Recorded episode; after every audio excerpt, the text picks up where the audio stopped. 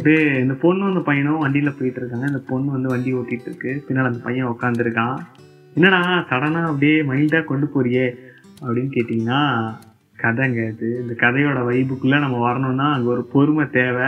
மறுபடியும் பொறுமைன்றா பார்த்தீங்களா ஷோ எப்பா இவனோட முடியலடா அப்படின்னு நினைக்காதீங்க. ஏன்னா எனக்கே என்னால் முடியல. பொறுமை. ஆமாம் அப்படியே மைல்டாக அந்த கதைக்குள்ளே ஸ்லோவாக ரிட்டர்ன் ஆகும். இந்த பொண்ணும் இவங்க ரெண்டு பேரும் வண்டியில் போயிட்டு இருக்காங்க இவங்க மீட் பண்ண சர்ச்சோட வாசலில் ஒரு ஆக்சிடென்ட் நடக்குது. யாருக்குன்னு பார்த்தீங்கன்னா இந்த பொண்ணோட ஒரு ஃப்ரெண்டுக்கு என்னாச்சு? ஏதாச்சும் தெரில அந்த பொண்ணு டக்குன்னு வண்டி அப்படியே நிப்பாட்டுது. ஏதோ ஃப்ரெண்ட்ஸ்ல என்னமோ ஆயிடுச்சு அப்படின்னு ரெண்டு பேரும் இது பண்ணிட்டு அந்த பையன் இறங்கி ஓடுறான். என்னாச்சு அப்படின்றத பார்க்க. பார்த்தா ஒரு பொண்ணு அடிபட்டு கீழே கிடக்கு வண்டியில்.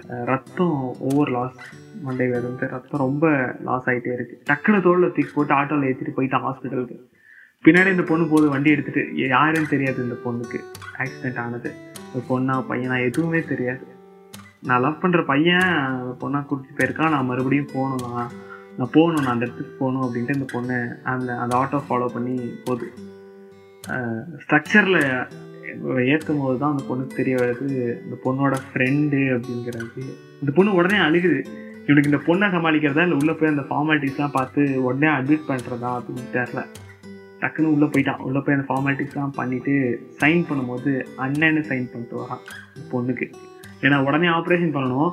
கொஞ்ச நேரம் டிலே ஆனால் கூட உயிருக்கு உத்தரவாதம் இல்லை அப்படிங்கிறாங்க. உடனே அண்ணன் அப்படின்னு சொல்லி சைன் பண்ணிட்டு வரான்.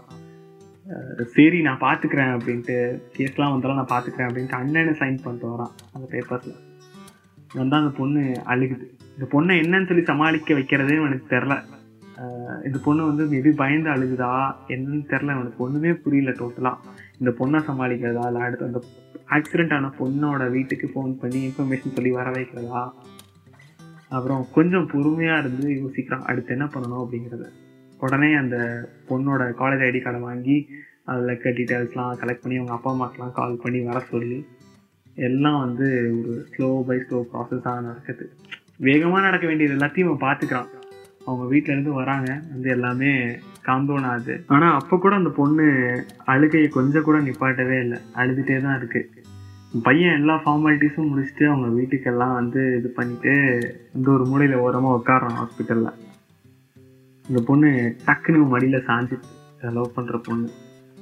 சாஞ்சிட்டு எனக்கு இந்த மாதிரி நடந்ததுதான் நீ என்ன பண்ணியிருப்ப? அப்படின்னு ஒரு கேள்வி. அப்படியே டோட்டல் பிளாங்க் ஆயிட்டான். அவனுக்கு என்ன சொல்கிறதுனே தெரில இந்த மாதிரி ஒரு நிலைமை சத்தியமா யாருக்குமே வரக்கூடாதுங்க.